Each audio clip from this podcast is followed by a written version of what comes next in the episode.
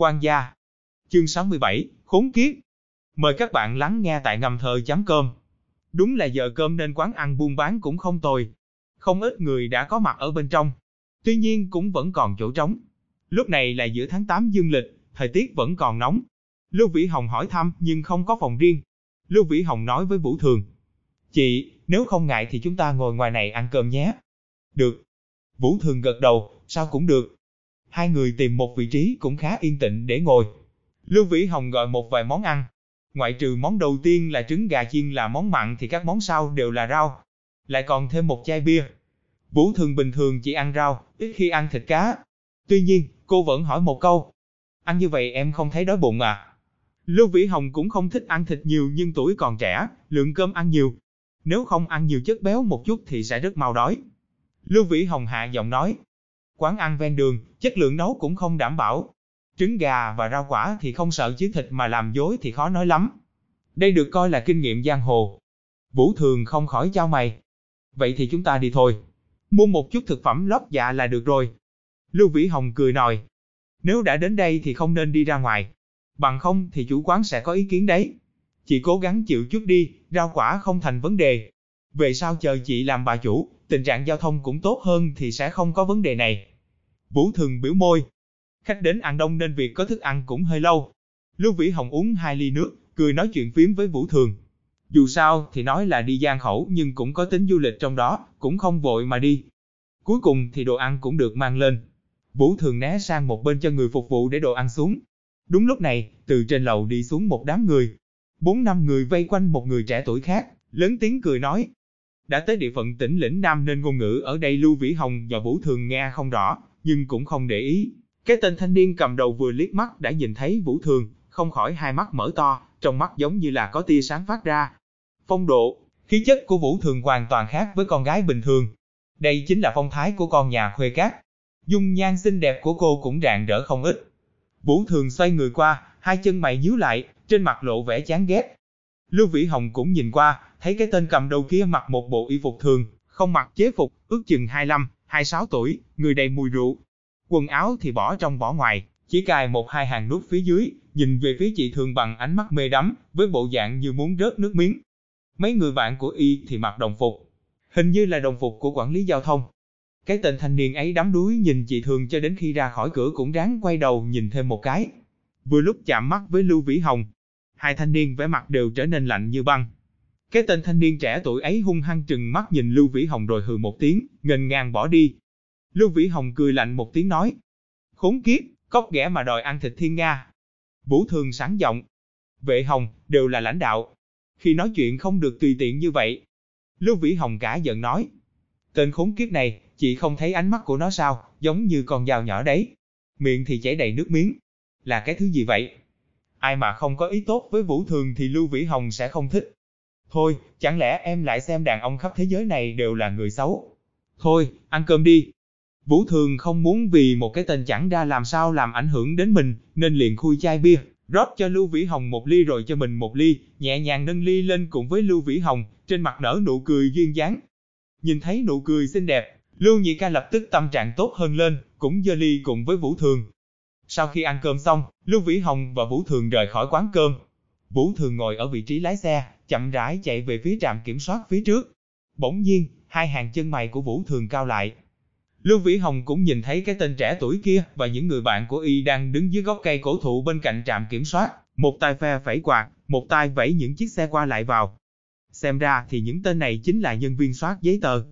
Nhìn thấy chiếc xe Toyota chạy đến, một gã thanh niên đang ngồi lập tức đứng dậy, vội đi tới, trên mặt mang theo sự hưng phấn. Ba gã thanh niên còn lại lập tức đuổi theo. Tiểu thư, xin cho kiểm tra. Gã thanh niên gõ vào cửa kính xe, dùng tiếng phổ thông cứng ngắc la lớn lên. Kiểm tra cái gì? Vũ Thường hạ cửa kính xe xuống, thản nhiên hỏi.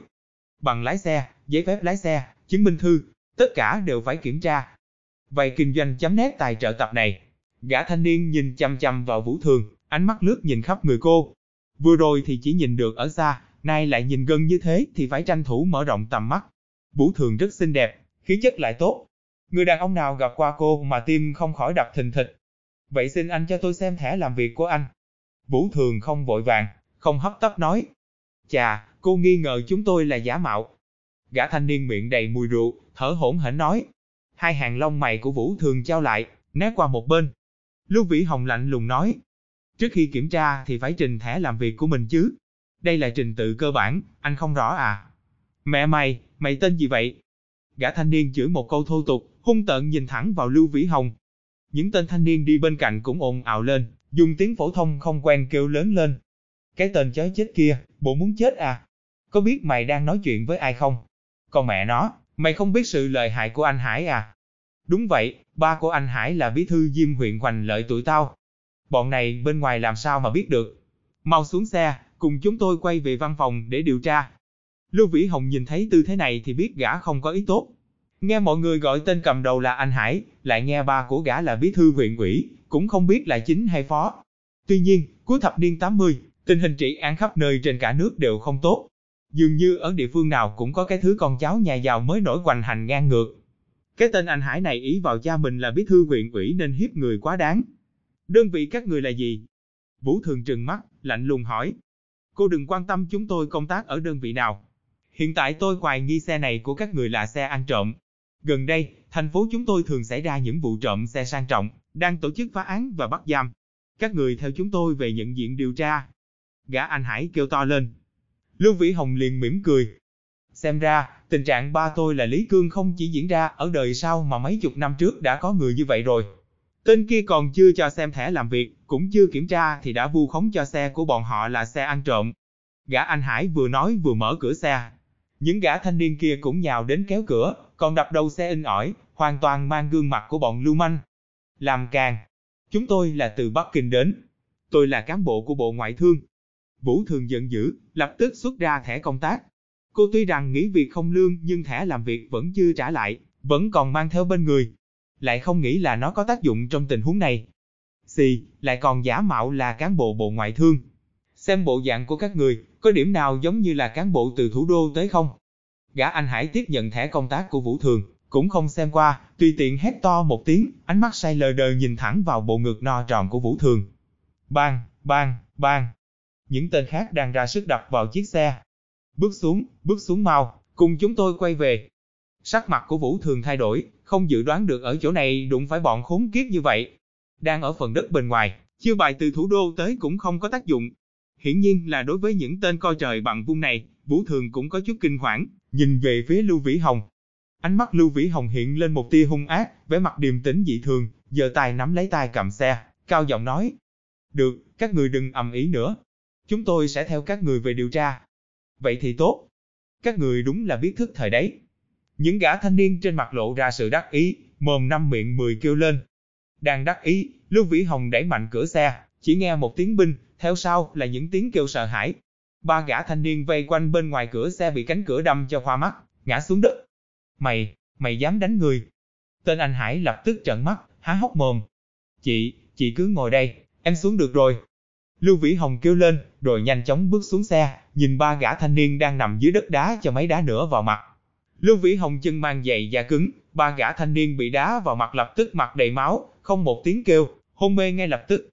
Gã anh Hải chưa kịp lấy lại tinh thần thì bóng người chợt lóe lên. Lưu Vĩ Hồng đã từ đâu lao đến. Mày, mày muốn làm cái gì? À, tên anh Hải nhìn thấy vẻ hung thần ác sát của Lưu Vĩ Hồng thì thất kinh, chỉ mới kêu lên được nửa câu thì bị trúng một cước vào bụng. Gã Hải ca giống như một con tôm, ôm bụng gập xuống. Lưu Vĩ Hồng duỗi cánh tay ra, đem hết sức lực, mở cửa xe đập vào người y. Bang! Một âm thanh lớn vang lên. Gã anh Hải máu mũi chảy dài, cũng không một tiếng kêu, rơi vào trạng thái hôn mê. Khốn kiếp! Lưu Vĩ Hồng tùy tay ném tên anh Hải, rồi đá tiếp một cái vào bụng, nhổ một bãi nước miếng. Cái tên anh Hải đáng thương bị một cước này không hề phản ứng gì. Quan gia! Chương 68, chặn lại. Mời các bạn lắng nghe tại ngâm thơ.com. Trạm kiểm tra này nguyên bản không chỉ có 4 người. Những người khác thì đang kiểm tra những chiếc xe khác. Khi phát hiện có điều không ổn xảy ra thì lập tức xúm lại quát to lên.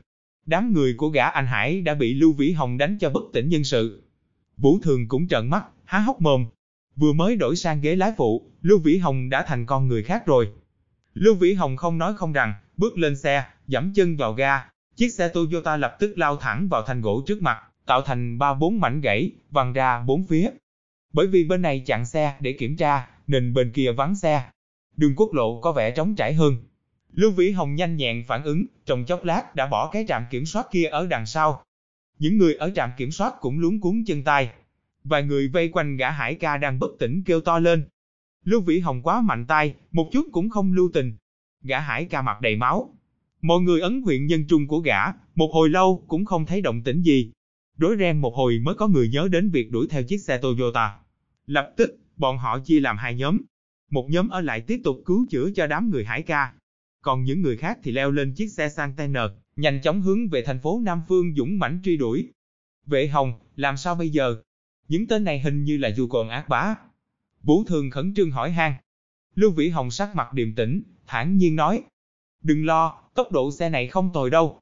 Bọn họ chưa chắc đã đuổi theo kịp. Thời kỳ cuối thập niên 80, xe Toyota nhập khẩu được xem như rất khá. Có thể chạy được với tốc độ cao. Tuy nhiên, Lưu Vĩ Hồng cũng biết, chỉ đơn thuần dựa vào tính năng nổi trội của xe Toyota thì cũng chưa bảo đảm. Lúc này vẫn còn đang trong phạm vi của huyện Hoành Lợi. Nói không chừng gã hải ca đó là con trai của bí thư Diêm huyện Hoàng Lợi. Bọn họ khẳng định sẽ báo cho công an huyện, yêu cầu phòng công an huyện phái xe cảnh sát chặn hắn lại. Hơn nữa, tình trạng giao thông trên quốc lộ cũng không được tốt. Chạy được mấy km, Lưu Vĩ Hồng nhìn thấy điện thoại công cộng ở bên đường. Lúc ấy điện thoại di động chưa xuất hiện, khắp nơi đều chỉ có điện thoại công cộng. Những cửa hàng gian đường đều có điện thoại công cộng cũng không có gì lạ. Lưu Vĩ Hồng vội dừng xe lại, lấy ra mấy đồng tiền lẻ đưa cho bà chủ, rồi gọi về nhà. Bây giờ là buổi trưa, Lưu Thành Gia hẳn là đang ở nhà. Vận may của Lưu Vĩ Hồng quả thật không tồi. Chỉ trong chốc lát, đầu dây bên kia đã có người nhấc máy. Xin chào. Tiếng của Lưu Thành Gia vang lên. Bình thường là Lâm Mỹ như tiếp điện thoại. Mà lúc này đây Lưu Thành Gia trực tiếp nghe điện thoại, thì lại càng tốt. Ba, là con, Vĩ Hồng đây. Giọng nói của Lưu Vĩ Hồng vẫn điềm tĩnh như trước, không có vẻ gì là bối rối, lập tức đem chuyện vừa rồi nói cho bà mình biết. Lưu Thành Gia có chút sốt ruột.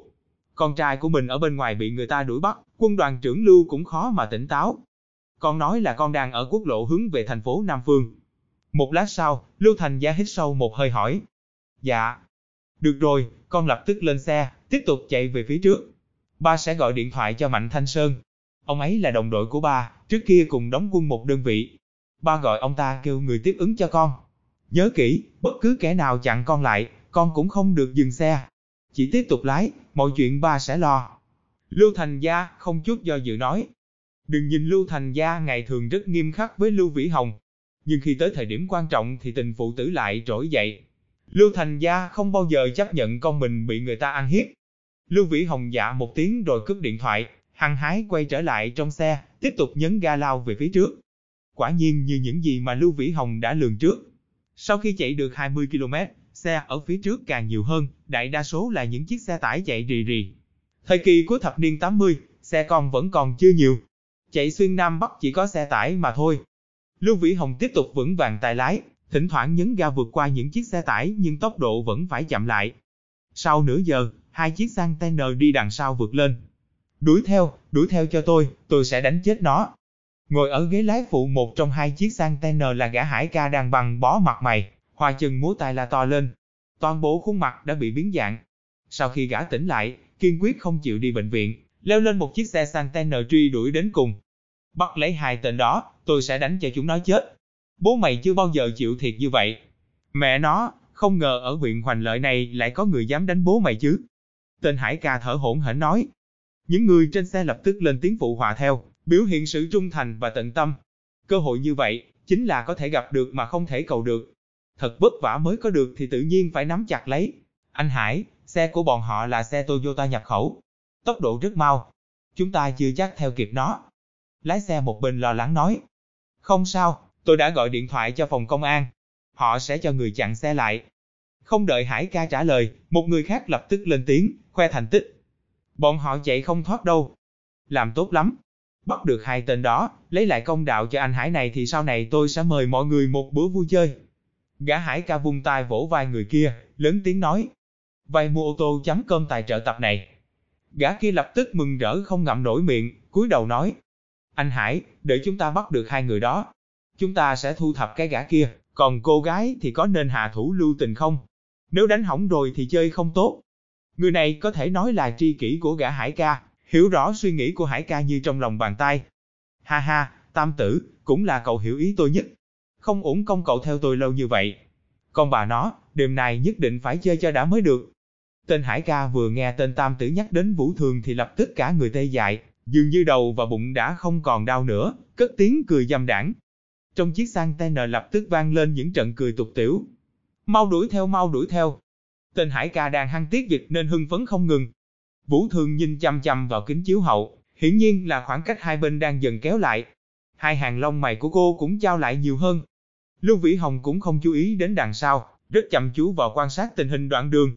Hai chiếc sang tay nờ cho dù có vượt qua hắn nhưng muốn chặn hắn lại cũng không dễ dàng gì. Mấu chốt là nằm ở phía trước. Lưu Vĩ Hồng nghĩ bọn cảnh sát chắc là đã xuất hành. Hắn với địa hình của huyện Hoành Lợi không quen thuộc lắm. Có lẽ sẽ bị người ta chặn lại ở phía trước cũng không chừng. Quả nhiên, sau hơn 10 phút, ngay một gò đất phía trước, có hai xe cảnh sát đậu sẵn. Mười viên cảnh sát chuẩn bị sẵn vũ khí, đứng thẳng chính giữa đường. Mắt thấy chiếc Toyota chạy đến thì một gã cảnh sát liền giơ lá cờ đỏ, ra hiệu Lưu Vĩ Hồng lập tức dừng xe. Vũ Thường sắc mặt thay đổi, vội la lên. Vệ Hồng, làm sao bây giờ? Lưu Vĩ Hồng hai mắt nhíu lại nói. Chị, đem túi sách lại cho em. Vũ Thường chẳng hiểu gì cả. Ngay lúc này hắn lấy túi sách ra làm gì? Chẳng lẽ hắn có súng? Cho dù là có súng thì người ta cũng người đông thế mạnh hơn. Chiếc xe Toyota chậm rãi dừng lại ở bên đường. Một vài tên cảnh sát lập tức xông tới, giơ súng lên nhắm ngay vào Lưu Vĩ Hồng và Vũ Thường. Trong đó có một tên cảnh sát, dường như là lãnh đạo, cao giọng ra lệnh.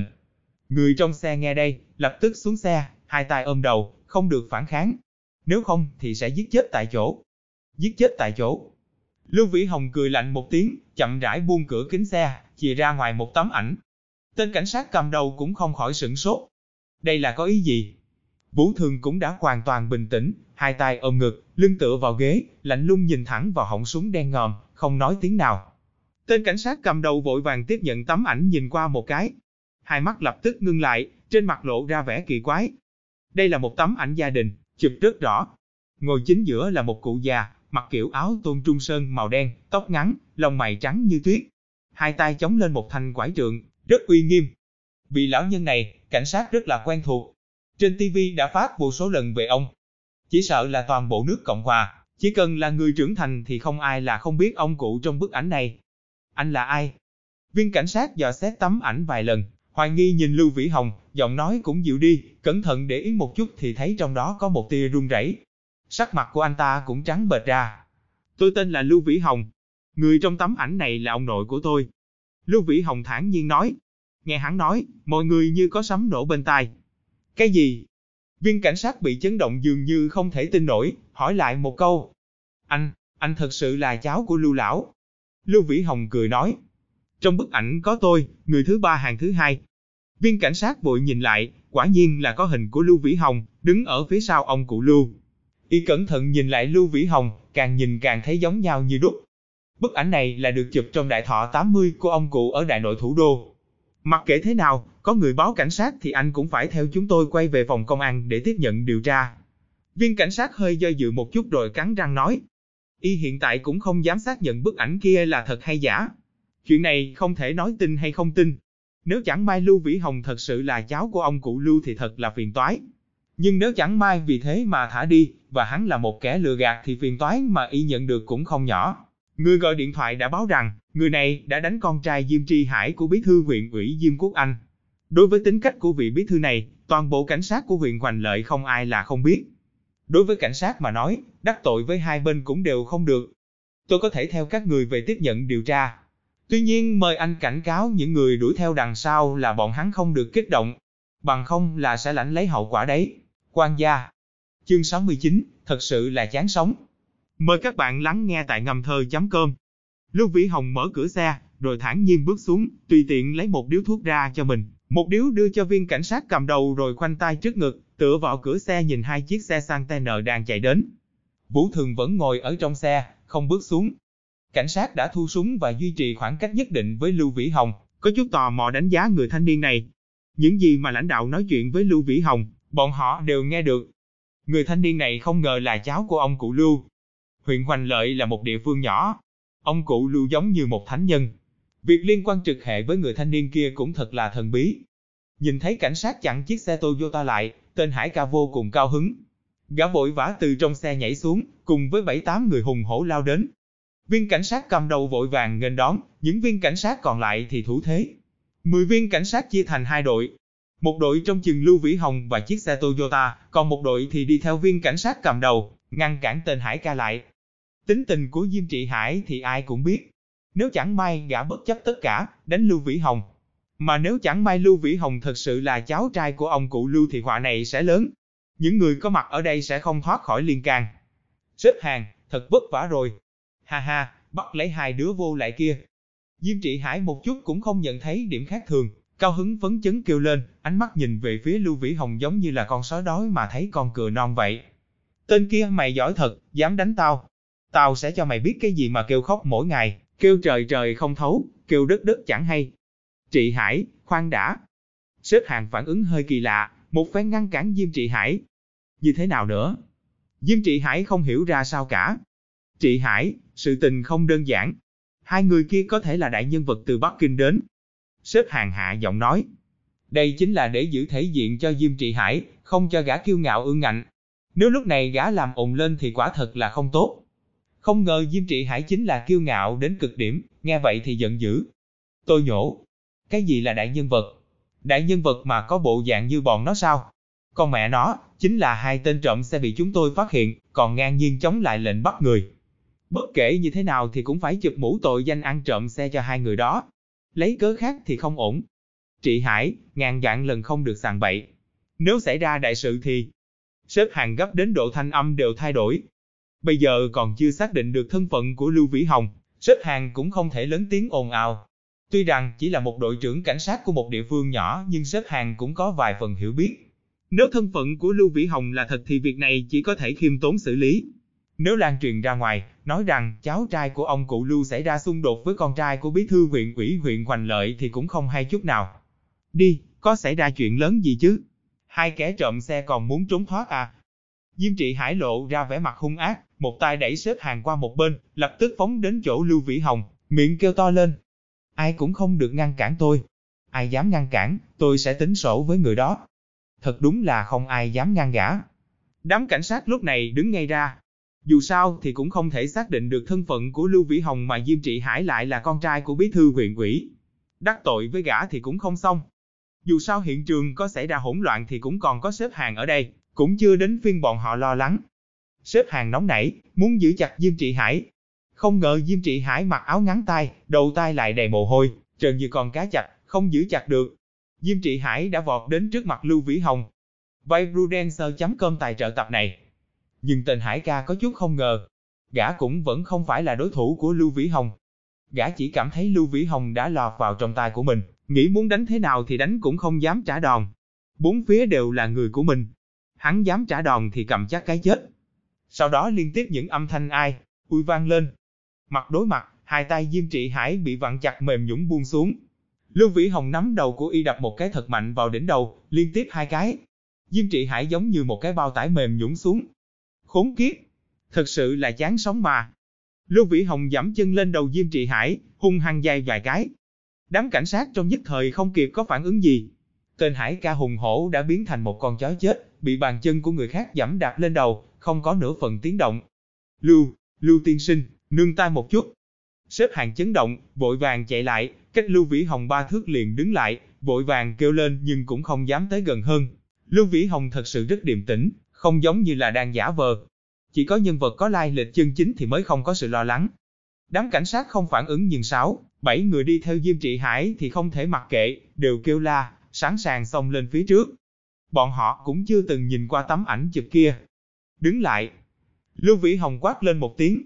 Ai dám đến gần, tôi sẽ giảm gãy cổ hắn. Nói xong thì Lưu Vĩ Hồng chuyển bàn chân của mình sang cổ của Diêm Trị Hải. Chiêu này quả nhiên có tác dụng, Mấy tên đang rụt rịch vội vàng đứng lại. Bọn họ xem ra, Lưu Vĩ Hồng không phải là đang đùa giỡn. Thật muốn đem Diêm Trị Hải đánh chết. Xếp hàng, mời anh khống chế trật tự hiện trường. Nếu để xảy ra vấn đề thì anh phải chịu hoàn toàn trách nhiệm. Lưu Vĩ Hồng hướng về xếp hàng lạnh luôn nói. Xếp hàng bừng tỉnh, rút xuống ra, nhắm ngay những tên nhân viên quản lý giao thông đi theo Diêm Trị Hải, vẻ mặt nghiêm túc quát. Tất cả lui về phía sau, ai cũng không được đến gần. ai dám lộn xộn sẽ bị bắt ngay lập tức. Từ mệnh lệnh này, một vài viên cảnh sát rút cái còng tay ra. Xem ra xếp hàng và nhóm cảnh sát đều biết phân biệt rõ ràng, giữa ông cụ Lưu và bí thư huyện ủy rốt cuộc là ai nặng ai nhẹ. Những tên quản lý giao thông không khỏi ngay người ra, ngoan ngoãn lui về phía sau mấy bước, không khỏi nhìn về phía xếp hàng một cách khó hiểu. Anh ta điên rồi sao? Lưu tiên sinh, xin mời anh thả anh ta ra rồi cùng chúng tôi quay về phòng công an huyện làm công tác điều tra. Mong anh đừng chấp, chúng tôi chỉ là chấp hành công vụ mà thôi. Xếp hàng quay đầu nhìn Lưu Vĩ Hồng nói, giọng điệu kính cẩn lạ thường. Anh ta hiện tại càng thêm tin tưởng Lưu Vĩ Hồng thật sự là cháu trai ông cụ Lưu. Có thể. Lưu Vĩ Hồng gật đầu, miệng nói nhưng bàn chân vẫn giảm chặt trên cổ Diêm Trị Hải, không mảy may di động. Xếp hàng liền có chút sửng sốt, nhưng không biết làm thế nào mới tốt. Lúc này trên quốc lộ bụi mịt mù, những chiếc xe quân đội màu xanh lá mạ chạy như bay từ thành phố Nam Phương đến. Lưu Vĩ Hồng lúc này mới dời bàn chân của mình ra. Xếp hành như trút được gánh nặng, vội vàng ra hiệu cho hai người cảnh sát tiến lên, nâng Diêm Trị Hải đang bị hôn mê, ấn vào huyện Nhân Trung và massage tim, tiến hành cấp cứu. Trong nháy mắt, chiếc xe quân đội đã chạy đến trước mặt. Tổng cộng có 4 chiếc xe, hai xe giết quân dụng và hai xe tải lớn. Từ trên xe giết bước xuống một vị quân nhân hơn 40 tuổi, hai gạch một sao, quân hàm đại tá, vẻ mặt uy nghiêm. Người này Lưu Vĩ Hồng vẫn còn nhớ. Nhiều năm trước đã từng đến nhà mình làm khách. Khi đó thì Lưu Vĩ Hồng vẫn còn học trung học. Lưu Thành Gia cũng chỉ là đoàn trưởng của cảnh vệ thủ đô thôi. Không thể nghi ngờ, vị này chính là đồng đội của Lưu Thành Gia, Mạnh Thanh Sơn. Ai là Lưu Vĩ Hồng? Ánh mắt của Mạnh Thanh Sơn đảo qua bên này, dừng lại biển số xe của chiếc Toyota, xác nhận một chút rồi cao giọng hỏi. Chú Mạnh, là cháu. Ba của cháu là Lưu Thành Gia. Lưu Vĩ Hồng đáp lưu loát. Thấy Lưu Vĩ bình yên vô sự, Mạnh Thanh Sơn cũng thở vào nhẹ nhõm, lập tức vung tay lên. Một gã trung tá liền xoay người phát lệnh. Từ trên xe nhảy xuống mười mấy chiến sĩ cầm súng tự động, chạy bộ lên, canh chừng 10 viên cảnh sát và 6, 7 tên quản lý giao thông. Họng súng đen ngầm chỉ thẳng vào đỉnh đầu của họ. Mạnh Thanh Sơn lúc này mới cười đi lên. Vĩ Hồng, không bị sao cả chứ? Lưu Vĩ Hồng vội đứng thẳng lên, cười nói. Cảm ơn chú Mạnh, cháu không sao, không có việc gì.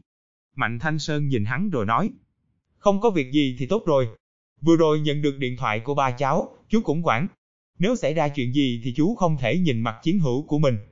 Cảm ơn chú Mạnh, thật là phiền cho chú. Cháu cũng không nghĩ đến tên này như chó điên loạn cắn người. Lưu Vĩ Hồng kính cẩn nói.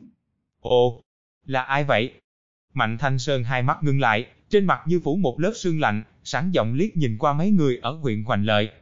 Hai bên trái phải của xếp hàng đều là súng nên trên đầu cũng đổ mồ hôi lạnh. Lúc này y không còn hoài nghi về thân phận của Lưu Vĩ Hồng nữa.